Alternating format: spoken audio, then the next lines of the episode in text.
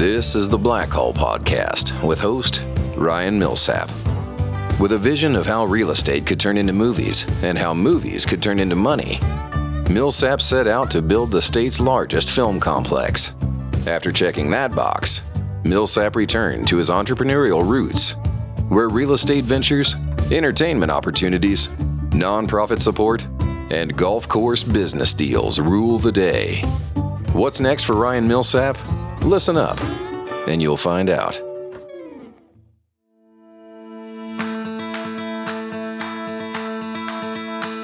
He's the man from Alaska. He's the Seahawks' biggest fan. He looks mean, but he's actually a pretty nice guy. Who is he? He's Chris Ledoux, and he's the man to go for for special effects in film and television. Considered an industry veteran, Ledoux has made Atlanta, Georgia his company headquarters, Crafty Apes. It's an international company with offices all over North America. I've hosted Chris before, and we've dabbled in almost every topic, but today we're going to hit on AI, the writer's strike, and the Seahawks' upcoming season. Let's welcome Chris Ledoux.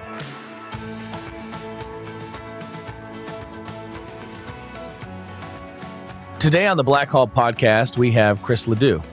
Chris, welcome to the program. Thank you. So, your primary business is shaping the raw material of movies into final products. Is that a fair way to describe it?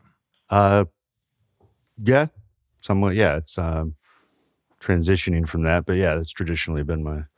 Ooh, transitioning. Yeah. What? Uh, so, tell me what you guys have been doing and what you're going to do going forward.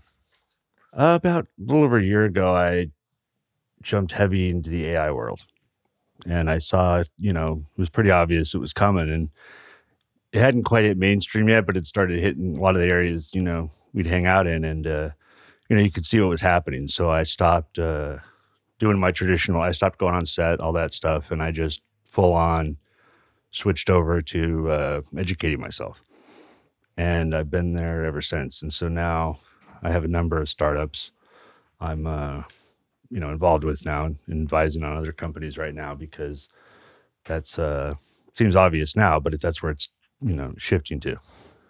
Tell me more. So, tell me more about what you saw happening and what you started to develop around what you saw. The uh, you know if you think of it's become this magic buzzword to everyone, but if you think of uh, artificial intelligence is advanced pattern recognition. And you start thinking about how your own brain works. And then you start thinking about in a given task where you actually spend your, your time if you were to put it up as a pie chart and you think of how much of that could be automated you know how much of that could be fed into some kind of system and it starts to feel pretty obvious that there's all these patterns going on all around us you know at different scales you know, you know fractally and that finding a way to link those patterns actually should not be that difficult. And, you know, in, in, it's difficult, but it's like we should be there. And it turns out we are there. It's just a matter of uh, compute power and then a number of other things so you can interface with it properly. And you know, once you hit a certain critical mass, then it becomes incredibly powerful. You know, you cross the Rubicon, so to speak. And we saw that with, you know, going from like Chat GPT or GPT 2 to 3 to 4. Um, we saw these incredible leaps and now you're you know you saw proper generalization as you might say. And so now it actually is at least you know people are always humans have a tendency to anthropomorphize shit you know quite quite frankly um but uh it's reached the point where it's uh it's certainly crossed some kind of gate. And now it's out in the open and now you realize how powerful and useful that is. And i think um you know for guys like me and you our neuroplastic you know we could take some DMT and mushrooms, but our neuroplasticity is still going to be certain stiffness. So it's really, it'll hit me sometimes what it can do that no one's thought of yet because it just hasn't been around yet. But you'll see uh, younger people actually really coming up with some incredible ways to do it. And, uh, but stuff hits me all the time where I'm like, oh yeah, that task that used to take forever, if I just do this, now I have this. And now that's going to save 99% of time, you know, and you can apply it to so many things. And, uh, so for in the movie business, I think about process diagram and optimization. And I think about adjusting the entire process. And if you look at these different structures and the problems they were designed to solve at one. And given these certain advances, those problems will no longer exist. So why should you know these these certain structures should no longer exist? And um, take offline editing. That's a stupid example, but why does that exist given GPU power right now? Shouldn't exist. doesn't solve an actual problem anymore. And I think there's actually a lot of ways to upend the entire framework. I think the way movies are made is actually backwards. I, I would actually, what I'm trying to create right now is tools that where you can parse a screenplay and then automatically uh, build the entire thing in a game engine because the edit should actually be done before you shoot, in my opinion. Wait, so you're wanting to build the game engine? You take world. an existing game engine like Unreal, Unity, whatever, Right, right. and Use an LLM, parse the screenplay, train a model on the cut cadence Let's and start. logic. Let's start. Let's stop with parse the screenplay. Parse the screenplay. Read the by- screenplay. Read the uh, scenes. You know, Mhm. and so separate it by scenes that you think you can do digitally. Oh, yeah, that's easy. It's just that's just that's just regex. That's just that's just logic. But actually understanding the context of the language, Mm-hmm. so that if it says, you know, if Ryan sees Sarah at the store and they discuss the murder they committed last night, Mhm. You know, we're well beyond the ability for the language to understand that. Now to translate that into a visual model now, Mm-hmm. where it's now you have to feed it a logic on the history of uh, shot scales. Okay, establishing shot, two shot, you know, shoulder shot, and the emotional motivation for each of those. So it's kind of like alchemy in that sense. Like this is designed to evoke this emotion, and if you link all that together, now you have a framework. Because I would, you know, in visual effects, one of the you're in a unique position because we're one of the only departments on from the very start to the very end. So I'd see this uh, telephone game take place where you'd be with this director and they, you know, at the start, they're bright eyed and full of hope. First day of school, and they have this vision they tell you about. And by the end of it, it's gone on this telephone game spaghetti, you know, traverse. And you think about why is that? And it's like, well, unless you have the ability to give people a shared vision of what you're doing, then the crew doesn't know it's there.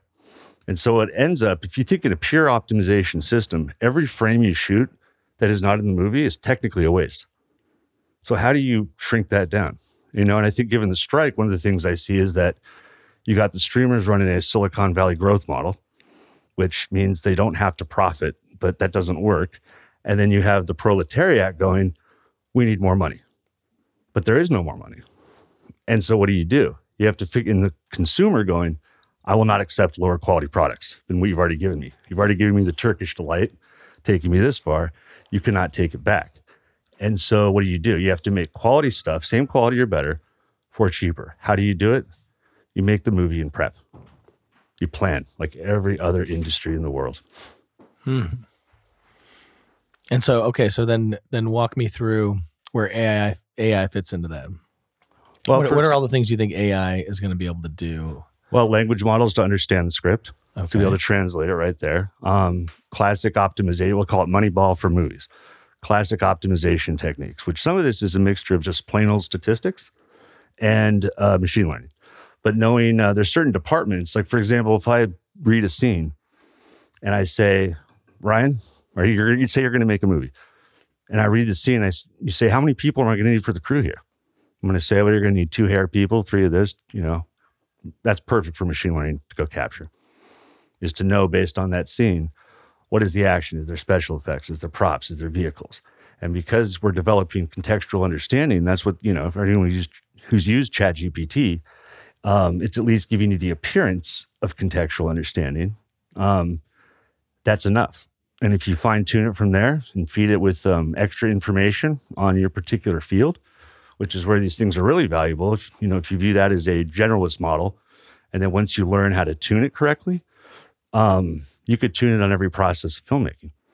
So, and then when you had this whole thing, this whole script put together with these scenes, it's a pretty, uh, it's for most things, it's hard, but for machine learning, it's pretty easy. If I said a classic uh, solver equation, what is the best way to put all this together? The classic nap, knapsack equation. And, you know, the knapsack equation being if I have a, a nap, if I'm going to rob a house and I have to fill this knapsack with tools, what are the most efficient tools to put in the knapsack to maximize efficiency? And there's a lot of variations of that, but it's a classic solver issue. And um, machine learning is perfect for that. Absolutely perfect. So you know, And and so what you've been working on the, the last year is starting to try to create the solutions using well, I first had to educate myself. I didn't know anything. I, I'm still I would call a noob in a lot of ways. I didn't know. I, you know, I knew this machine learning stuff was out there, but you know, I was playing with precursors to stable diffusion called like disco diffusion and stuff like that. And you know, Mid Journey first came out, I was on that, but the actual fundamentals of uh, machine learning, you know, I wasn't formally trained in it, so I was having to play catch up and you know pick up what I can. And uh, I still am. There's so much stuff happening right now that every day, you know, even driving here, I was just listening to YouTube videos I'm not watching, just listening to some you know 15 year old kid in Australia teach me about so, some crazy thing.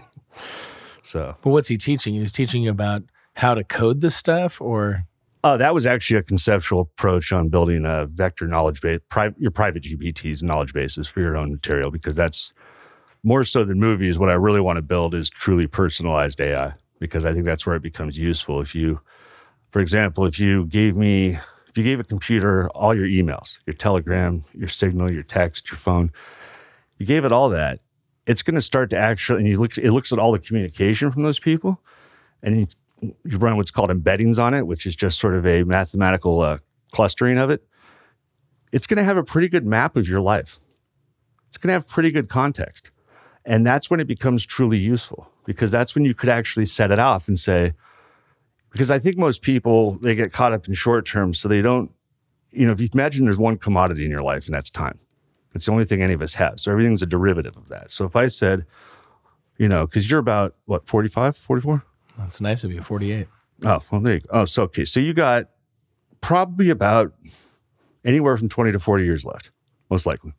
I mean, hopefully It just dep- it depends. It's, every yeah. day every day is a gift. Yeah, but in, in theory, that's the commodity. In the in, in the in the um, insurance actuarial tables, I probably have like 30 40 years left. yeah, and those guys are good. They don't, they know more about this stuff than anyone. So um, They're very realistic. they uh, and I said, what do you want to do with the rest of your time?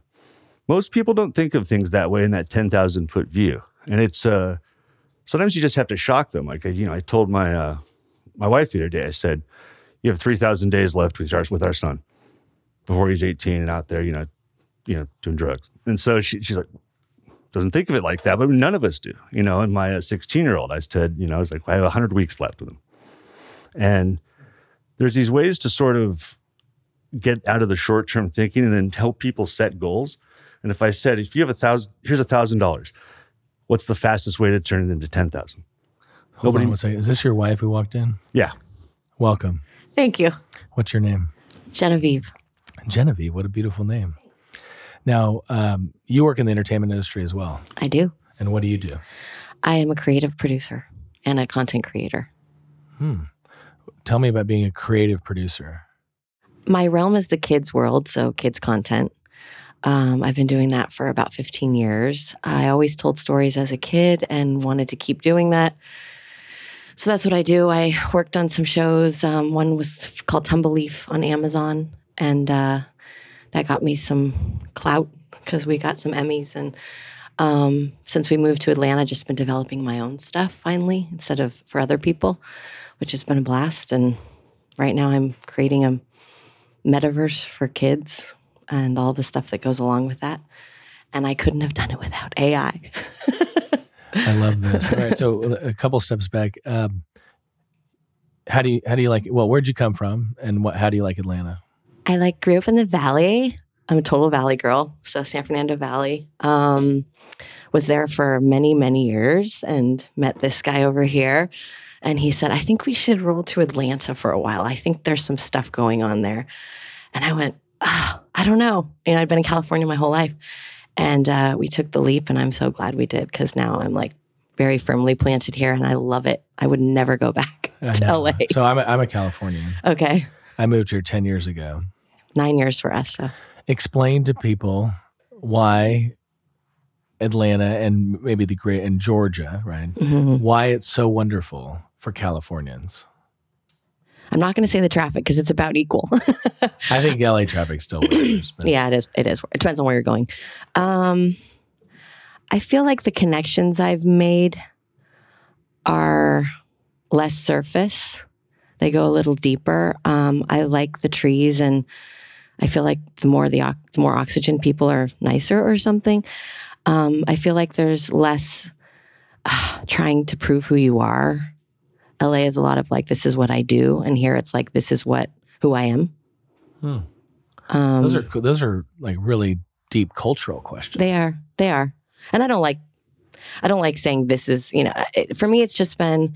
Um, I've been raising my kids here, which I didn't do in LA. In LA, it was more of a rat race, hustle and grind, and I've um, here been able to do both. Easier than I'll, I see my friends in LA. It's just even getting into a preschool takes like three years or something. Yeah, there's definitely not as much of a rat race. yeah, yeah. What about just other logistical things about like um, like what part of town do you guys live in? We live in Smyrna. Oh, Smyrna. We were talking about. I was talking to some guys about Smyrna earlier. Smyrna. Smyrna Yeah. and Vinings, Uh huh. Sminings. right? and um, and we were talking about the origin of the name Smyrna. It's in the Bible, right? Yeah. Yeah. It's from Anatolia. It's Turkish. Yeah. It's uh, Revelations, I believe. Uh-huh. Yeah. Yeah. Yeah. Uh huh. Yeah. Which they were like, what? These are guys who grew up in Atlanta. Like, I was nervous when I saw that after I moved in right before 2020, and I was like, "Hold on, did I just move to the end of the earth, like the last place?" well, I think in the, I think in the book of Rev- Revelation, Smyrna is like one of the good churches. It's one of the good ones. Yeah. Hmm So maybe you, you know, maybe you're. I'm Armenian. I don't want to be in Smyrna. It's a terrible, terrible place. and, uh, don't want to be in the Turkish element. Yeah, I don't want to be hanging out those guys. Well, but maybe Smyrna was the good part of Turkey, right? Like they, they I were think so. These loving, the loving Turks. Let's focus. I don't on, think they like us very much. They're like 49ers fans. I don't think I knew you were Armenian. uh, just a quarter. Just a quarter. Yeah, just a quarter. Just enough that my kids don't sunburn Hmm. because I'm Scandinavian. She's the only other person. So her, her cousins, Americans, played football at Oxford. hmm Wait, what? Two of them. Uh-huh. Tell me about that. Yeah, I played football. That's at why you're Yeah, the I only person. I'm like, He told me, I was there's like, football what? at Oxford? She goes, yeah, my cousin's. the Fowler boys. So Steve and Eric Fowler. Wow, how long ago? Gosh. Oh, they're 10 years older than me. So they're, oh, Steve almost 60. What? hmm Big So- boys, big boys. so- My whole family is just Vikings. I, I, I, I uh, so I think I was like the fifth year of tackle football at Oxford. So they would have been maybe like the first year. I think so they might so. only be like 55. I think that from the stories I've heard is they were kind of helping. They were one of. started? The, they were what kind of the first. God, I would love to talk to them about Yeah. this. So, you know, I've got, I've, I'm very involved with the football program. Oh, nice. Oxford. Like we, we built them a, a new field in the university parks last year Exciting. and they, they never had a field. They were like playing on rugby. on asphalt. well, they were playing on rugby pitches wherever they Oh, could find yeah. it, whatever. That's tough. But you know, they, they when I was there, there were only twelve full pad tackle football teams in all of England, okay. and now there's like seventy. One of them is now a judge, Superior Court judge, and the other one is a developer. So Where do they live? they're in California. I mean, I would. Lo- what part of California? One's Malibu Lake and one's Calabasas. Okay, well, I'm going to be in LA all of August. Okay. Yeah, so I'd love to go. What a I'd love trip. to meet them. Yeah. Oh yeah, They're built a- just like you. You're a Yeah, because we don't the thing we don't get along is uh they're all USC people, and I, I, Yeah. I have a deep I'm hatred. USC I have a guy, too. deep. My whole hatred family of- is Oh, there. I went hardcore to Oregon USC. State, man. It's disgusting. Oh, good. Okay, we're gonna. You're get now along- the outlier. We're gonna get really. We get along really well. They're they're Vikings from USC. yes. They're they're Vikings and Trojans. Yeah, they're Swedes. They're, And businessmen. I and- love it. I love it. Love it. Love it. Yeah. And what were they doing at Oxford? You know, are they Oh, twins? gosh. No, they're like Irish twins. Like eighteen months apart. or Mhm. something.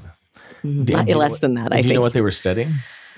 Well, one one is a lawyer that became a judge, and the other one has been developing big uh, complexes, and I don't know, in the architectural side. But so cool. I can't wait to talk to these guys. Yeah. All right. So, um, let's talk a little bit about something that's going on in the industry. Obviously, that's giant, which is the strike.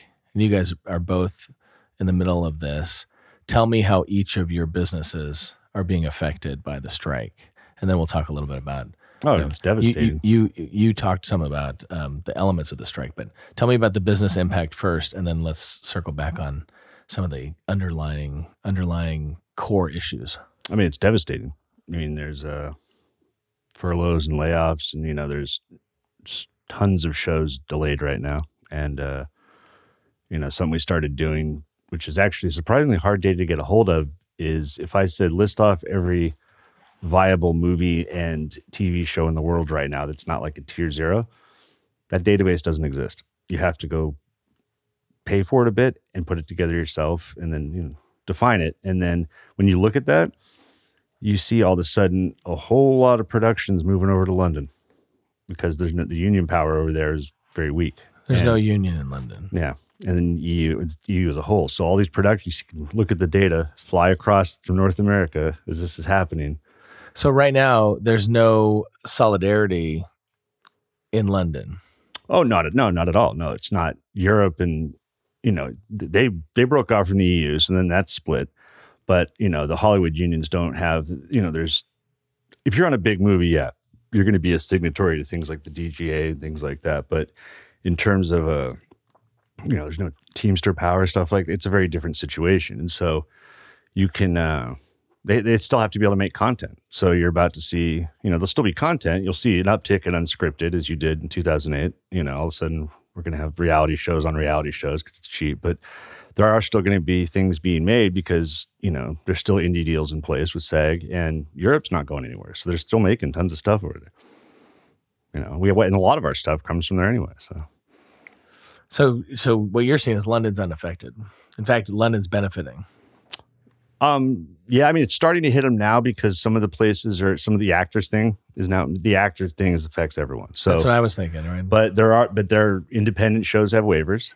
And then, you know, there's a lot of British actors that aren't in SAG, you know, so it's not, there's, you can find, I mean, you can have really good actors that aren't necessarily in SAG-AFTRA. So, um, and they might have waivers for all sorts of things. There's all sorts of weird caveat rules to this. So, but it's pretty devastating. I mean, most people, you know, my friends back in LA when I was there are, uh, they're hurting. And I think what's going to happen is, is, you know, I don't think the strike's about what it appears to be about at all. I think it's a restructuring. And I, I don't know for sure, but I will say that let's say you wanted to snap up a, a mini major, this would be the way to do it.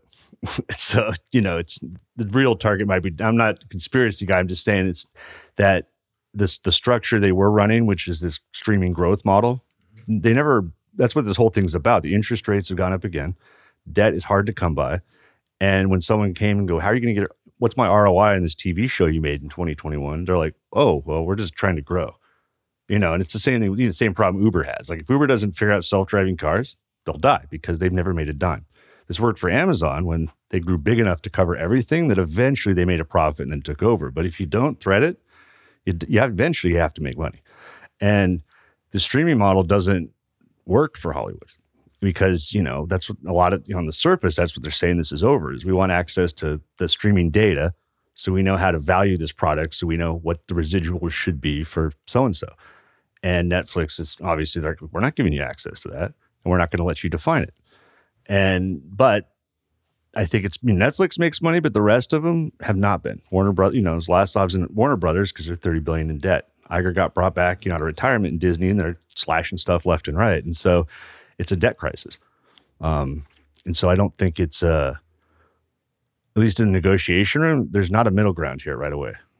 you know? Yeah, because you you you see it all as a corporate restructuring that the that the labor is just uh, one of the pawns. In O- ostensibly, well, it's just that there's no incentive to negotiate with them.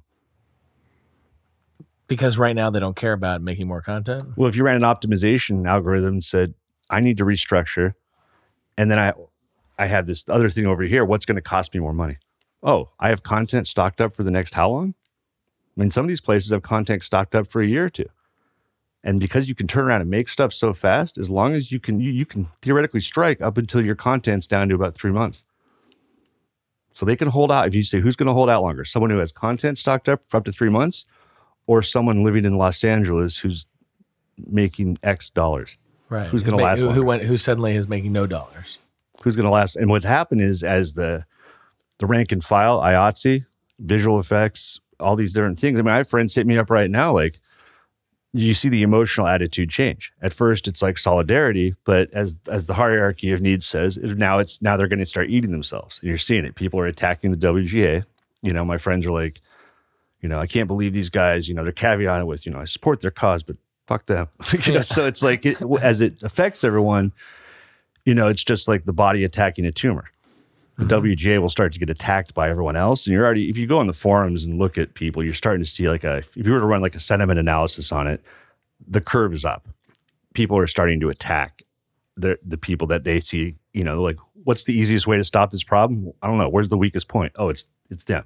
You know, I don't care if that's my buddy or not. Attack. And so that's probably uh, yeah, that's why the producers and corporate guys don't. They don't. They literally haven't said anything because they don't have to. They just got to sit there. Right. They don't have to fire a shot. It's very uh, art of war. Right. They they they have now created the context for the cannibalization. Mhm. That's fair, um, and it's also fair to be empathetic with the fact that they have to restructure. I mean, they. uh I'm very. I'm empathetic with it too. You know, as much as you can be empathetic with a corporation under its under its basic definition. You know, um, it's but they got themselves in this mess. You know, if I if I take out a loan, I can't pay you back. Is that on me or you? I guess you could say it's on both of us. But you know, it's If you take out a loan from me, you know, not you personally, but maybe No, Sarah, no. maybe Sarah. You know, um, so you took out a loan from Sarah, and I work for you. uh, yeah, and you're not, now I can't pay Sarah. Yeah. but I should have seen this because they, you know they were running a model they couldn't monetize. It was crazy. I mean, the amount of uptick in production in 21, 22 is like. I mean, I would be here in Atlanta on set, and we'd see people in these positions as department head. It'd be like if the NFL had 150 teams tomorrow, and you were like, "That guy's playing tight end." Like that's that he was at a gas station yesterday, and like that's the dilution of talent that was happening out there, and the amount of money they were throwing at stuff. And then you put the uh, the COVID rules on top of that, you get crazy. I mean, it was very little of that money got on the screen. Yeah. Well, I also kind of feel like if you can't define what the value is of something, then how can you define what the value is for the people that are, you know what I mean? Like what an actor should get in residual. You, you don't know what the value is of the content. No, Well, expand on that. Like, what, what? How is that affecting the business? Well, the the when the model changed, like you know, Matt Damon talks a lot about this. You know, you go to the theater or you're watching it on a network or whatever, and you can really see what the value is. And now with streaming, it's like well, it, it- it's it's not it's private. They haven't. they it's they not don't directly they don't attributable. yeah you can't you don't know. Yeah. Well, let's let's think about a good. I think a really good example, which is Yellowstone, mm-hmm. the show Yellowstone, and what Taylor Sheridan's done with Yellowstone and a bunch of his other spinouts from that and new shows that have similar themes. Mm-hmm. I think when Taylor first came over to Paramount, I think they only had like 5 million subscribers to their streaming platform. Now, to put that in context, you need 10 million subscribers to make a billion dollars in revenue at 9.99 a month.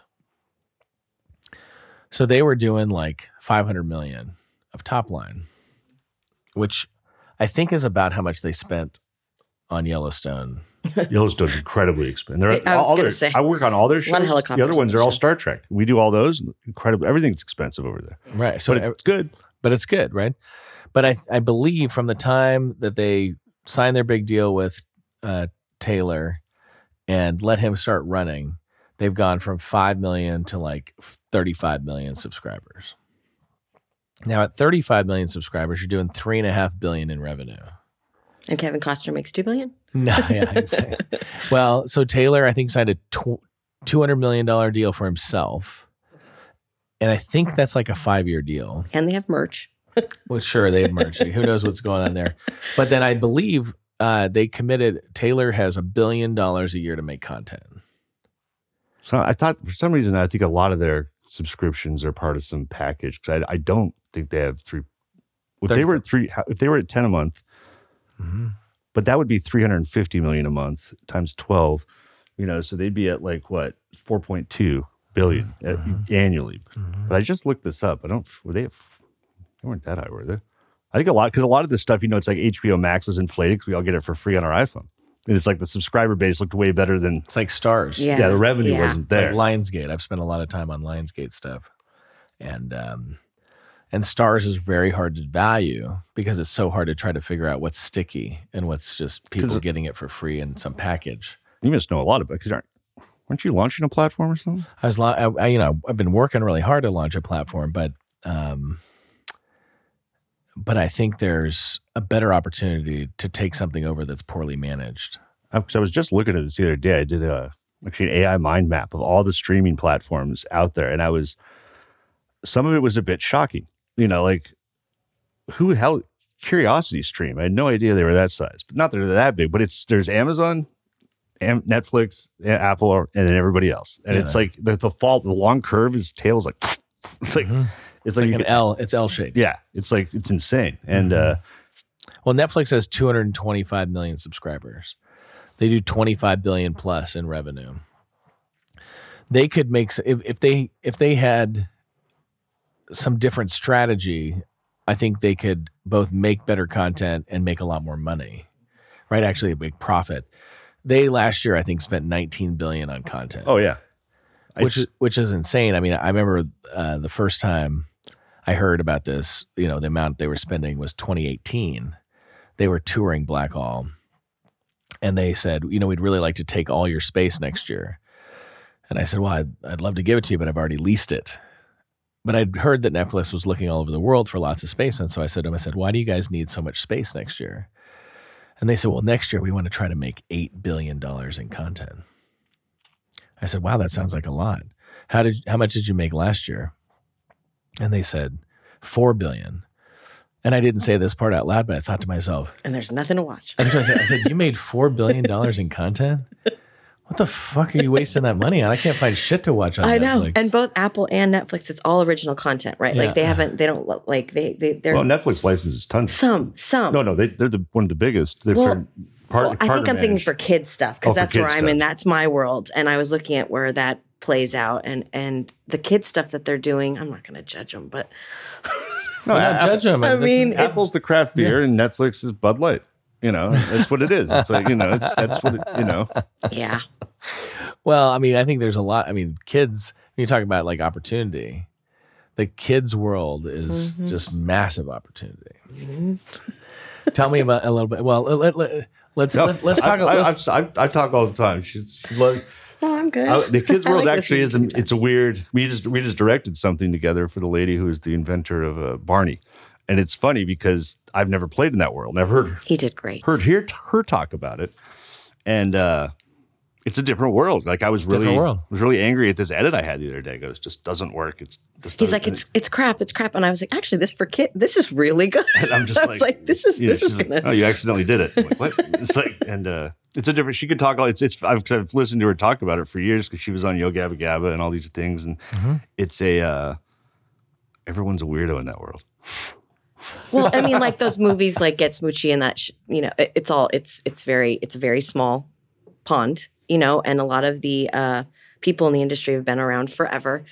And when you go to these conventions and stuff, like Kidscreen is a big one. So that's February in Miami, and you see all these content people come out to pitch their shows to Netflix. And you know, it's like I got to get with the hot chick on the block and meet Netflix. They're gonna love my show, and Netflix is like, who are you? Like they they they stick with the same people Hmm. you know um, they don't take chances but you see people that have been pushing the same property for like 25 years trying to get it made Uh, it's a small world um, but yeah it's to see what's happening now i mean with youtube is where i'm really interested in about like just the the young kids making their own content. making their own content and making their own choices Hmm. because It's true. I, my my youngest daughter, thirteen year old, has watched a lot of YouTube for years. hmm for years.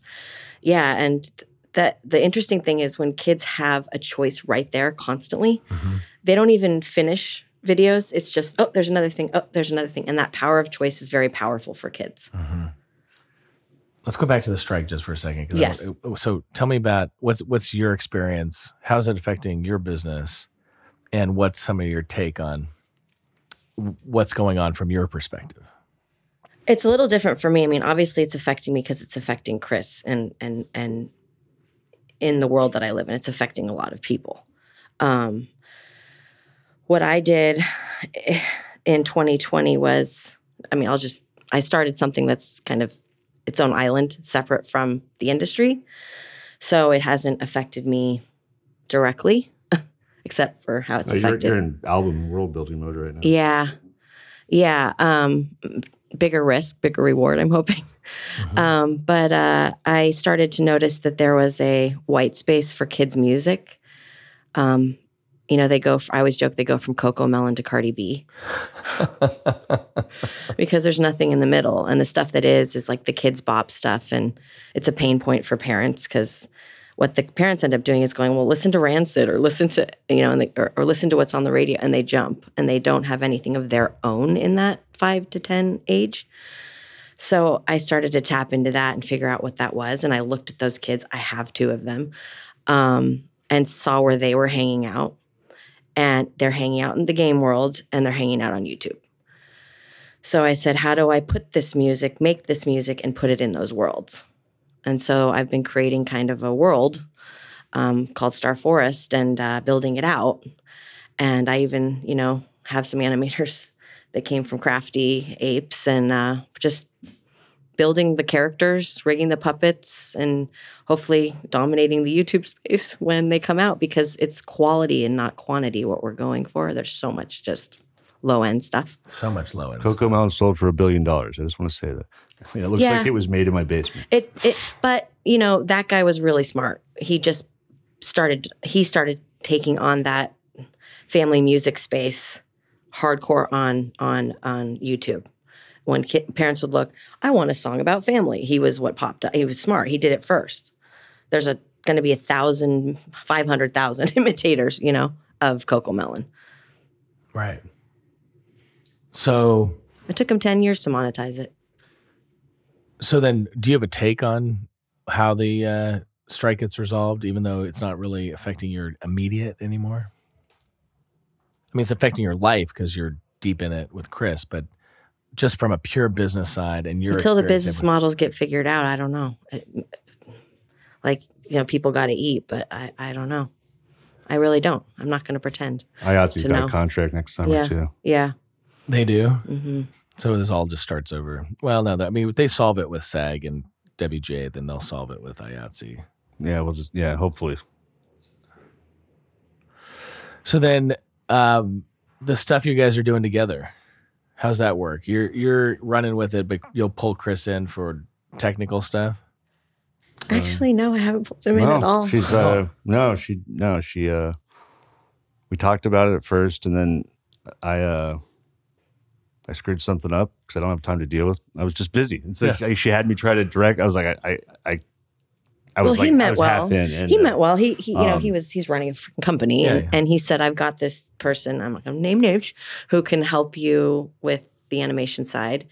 And uh, they were, you know, They in a different country, and it was eight months of going do, do, do circus stuff where I'm like, this is not what I want. This is not the quality I want, you know.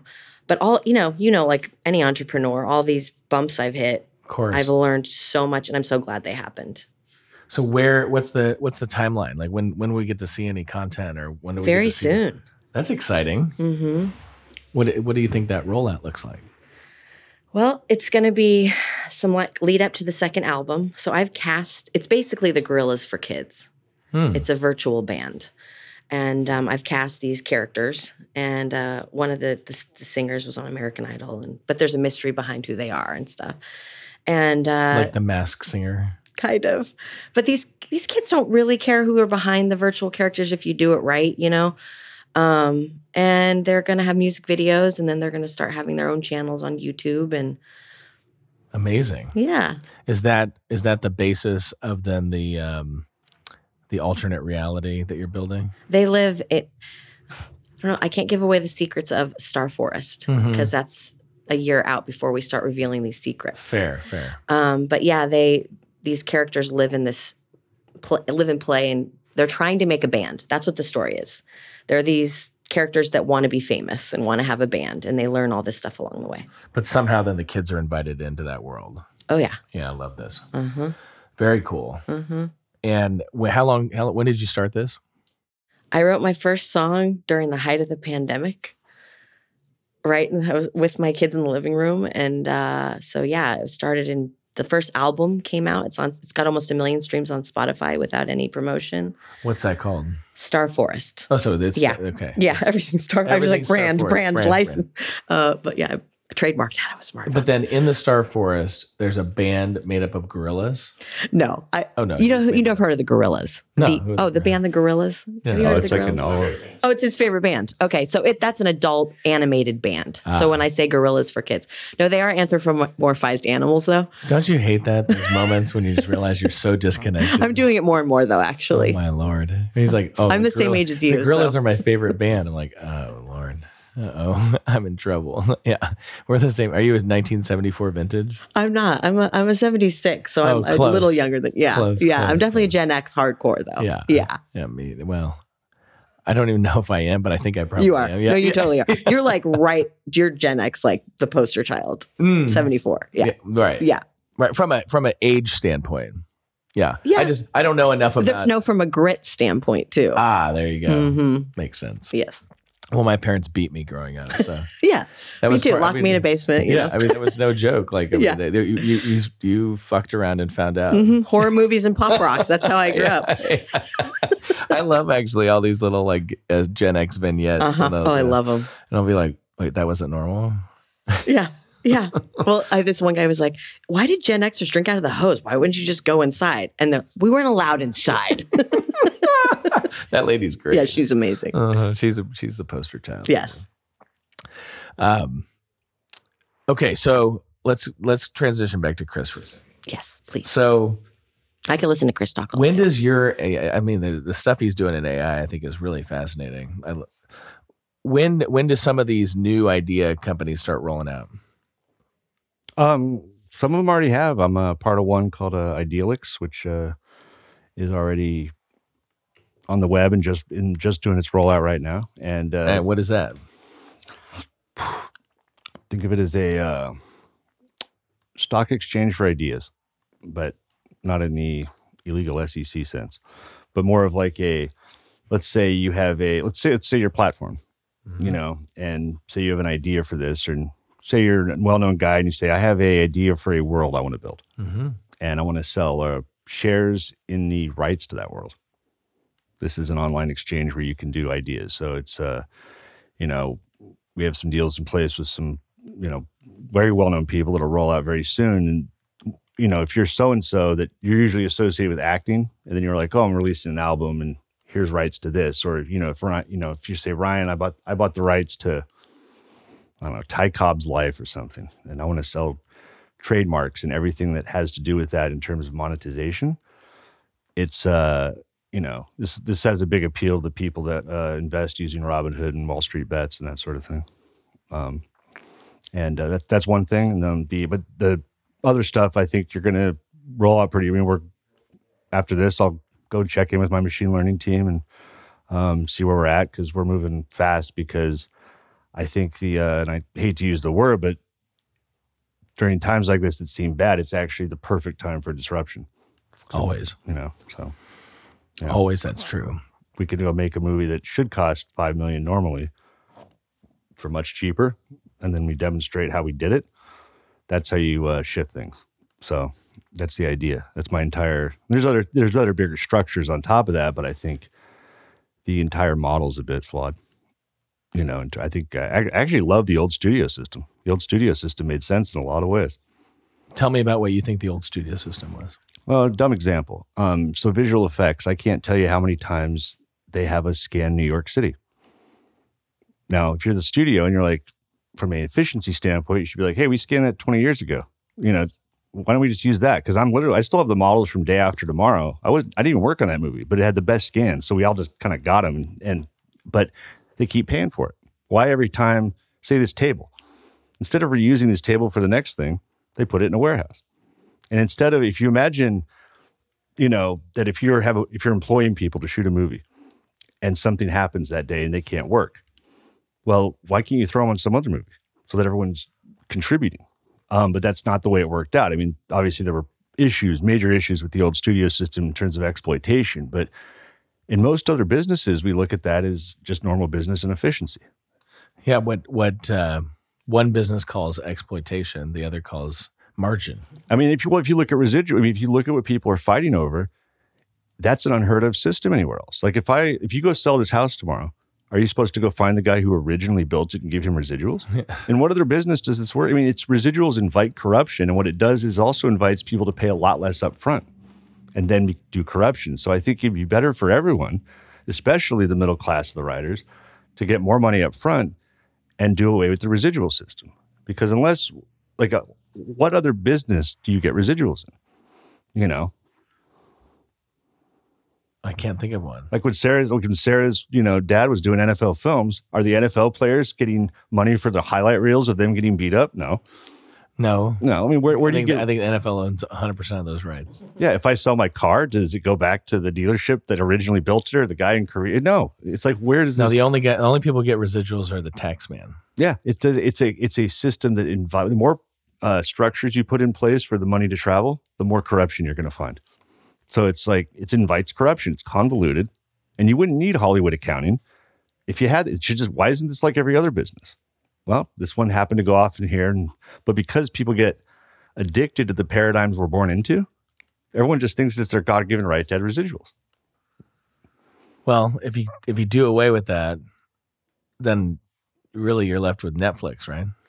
Well, no, you still have a normal system. You're paying. You just pay it more up front, and then you're done. That's what I'm saying. But that's but that, that's the Netflix model is I'll pay you once. Well, I think Netflix was doing what was a logical, rational model. That's why they're the only one making money of all the studios right now. you know, it's it's, you know, because Apple and Amazon, they may be making money, but they don't have to because they sell so much other stuff. So it's kind of like a side gig for them. Yeah. Netflix has to make money. And like they have no choice. They're not selling retail things or, you know, so it's, they, their model logically makes sense. I pay you this money, you do this service or this product, whatever it is, and we're done, like every other piece of commerce. Right. If for some reason when you suggest that, you know, it's it's like you know, like oh my god, what's you know, listen, bootlicker, and like you know, and you're like, well, hold on, it's like every other business, but it's like people have a hard time separating themselves unless they do mushrooms, separating themselves out of their own paradigms, and going, wait a second, this doesn't, you know, but it's uh that there's a, yeah, to me there's an inherent flaw, and when you hear, say the, you know, the rank and file talk, these are my friends, these guys I hang out with, like when you listen to them, it's like a lot of them there's no there's no there's no question. They're like well of course you get residuals. But i'm like well are you giving them part of your paycheck to roll the dice? Because that's how commerce works. If i'm going to take a gamble to get something it means i have to risk something. It's like no it's just my god-given right. It's like what, what? Can you imagine if you like published a book and sold it and you got the money for the book and then it went to the library and whoever checked it out, you got money? yeah it's it's, it's It's crazy to think about. well that's that's what they're not thinking about with the ai with the uh the actors and all them they're not thinking that these computer vision models are going to be incredibly good at finding any time they appear in public and grabbing money for that. Like it's going to catch so much. It's like they could actually monetize this pretty well. And, and when you hear a lot of the stuff out. they're angry about, like the stuff Fran Drescher was talking about, like scanning background actors, I'm like, we've been doing that for 30 years. Like, what are you talking about? Like, what are you talking about? Like, that's your like, Mm-hmm. like I know you're Fran Drescher, you're not Einstein, but like it's like we've been doing that for 30 years. And it- like so on the forums, I'm seeing the VFX guys go, Like, what? Huh? It's like, do you guys realize what we do? The actors liked it. We don't have to come in tomorrow. No, it's it's really wild to me. I'm like, you guys didn't realize that's what we were doing. Yeah. Like, what do you think we were doing? Like, we said scan. Um, so it's I find it very. I mean, I look, I have a lot of empathy for all sides. You know, it's not everyone's getting it, and you know, I wish there was a way to uh, figure it out faster. But it's watching it play out is very. uh it's, and it's not fun. You know, it's like watching soccer. I really hate it. All right, let's let's finish with this. You hate soccer. You love the Seahawks. Mhm. Everyone knows this. How uh, how do the Seahawks look this year? I started seven rookies last year. Giant Tariq, you know, Kenneth at running back, and Gino just needs to be average, you know. And Pete turns out Pete might be the quarterback whisperer. We'll see. You know, let's see. Gino never really played that well until last year, first time in his career. And How old is Pete now? Is he the oldest coach? uh, Belichick's older, I think, isn't he? I think he's second oldest. Close. Okay, but yeah, he's uh, I can't remember, but no, He's it- old. It, looks pretty. I mean, it looks pretty. Uh, look, I'm Seahawks fan, so I'm not too optimistic. I'm gonna, I'm gonna, I'm gonna lower expectations and be happy. Oh, I love that. That's actually so Seattle. um, what? Uh, so, but you love Pete Carroll. Uh, yeah, no, he's. I mean, look, we never. Had a Super Bowl until He was Pete. my cousin's coach at USC. I was He's his just gonna favorite say, coach. I was just gonna say. So I was a professor at USC. Okay. When Pete was the coach. okay. And Pete had an open practice policy for professors, Oh, so I could just go out and hang out and watch practice anytime I wanted. my cousin cousin Bobby Demars, another cousin, played football under Pete at USC. what years was he there? Help me. senior years when he played for Pete 'cause he played under Robinson as their guys, so it was He's four 2001. years younger than me. Oh, he was with Carson Palmer Yeah, He had yeah, three knows- different coaches when he was and Troy there. Polamalu. mm-hmm. Yeah, he knows Mhm. Carson real well. Yeah, yeah. Carson and Troy are close. Troy's a, a you know longtime friend of mine. Nice. Um, what's his name again? Bobby Demars. Bobby Demars. What position did he play? Backup defensive end. Oh, so he's a beast too. Yeah, he's a beast. He's a very large human. Yeah. You have to be you're built different. When you when Yeah. you meet when you meet not you know all what's professional crazy? athletes because there are some professional athletes that just are like normal dudes and you're like oh you you just see No, football players are like a different species. football he was players who play in the line Yeah. offense and defense He They- was there at film school too. wow So he got the John Wayne Award for the athlete with the best grades. And the coach before Pete couldn't stand my cousin because he was doing so well in school. And he was like, Well, you must not care about football. wow hmm what was that guy's name That was the guy that Uh, won. That's the Louisiana guy who went for LSU. What's the, that's the guy who got no Yeah. Yeah. no oh oh he was the he was the he uh, was the line assistant- coach He was the, yeah, he was the he assistant. was the assistant coach yeah. under yeah, Pete Yeah. Un- yeah. you're talking about um, Pete wasn't like that. no, Pete was his favorite coach. Yeah, of course. I mean, Yeah. one time, one time I brought one of my buddies to uh, USC practice, and he brought his two sons, who are twin boys, and at the time I think they were like ten. And we were chatting, and I looked over and I, I didn't see the boys. I'm like, "Where'd the boys go?" He goes, "Oh, they're over there playing catch with Pete." Oh. And Pete's having them run routes. That's awesome. you know, awesome. it's so Pete Carroll. I mean, Pete. Oh, he's like a friendlier Phil Jackson. Yeah, that's, that's so true. All right. Well, um, we're out of time, but we should do this again because with both of you, we need more time. So maybe we continue it um, at a different point. But thank you for being here. So fun. What a pleasure to meet you. You too. You guys are a dynamic duo. I can't believe I haven't met you. I know, right? Yeah. That shows you how integrated we are with. All right. Well, it's been a good podcast. Thank you. See you. Yeah. This has been the Blackhall Podcast. You can find us on Instagram, Facebook, and Twitter. Thanks for listening.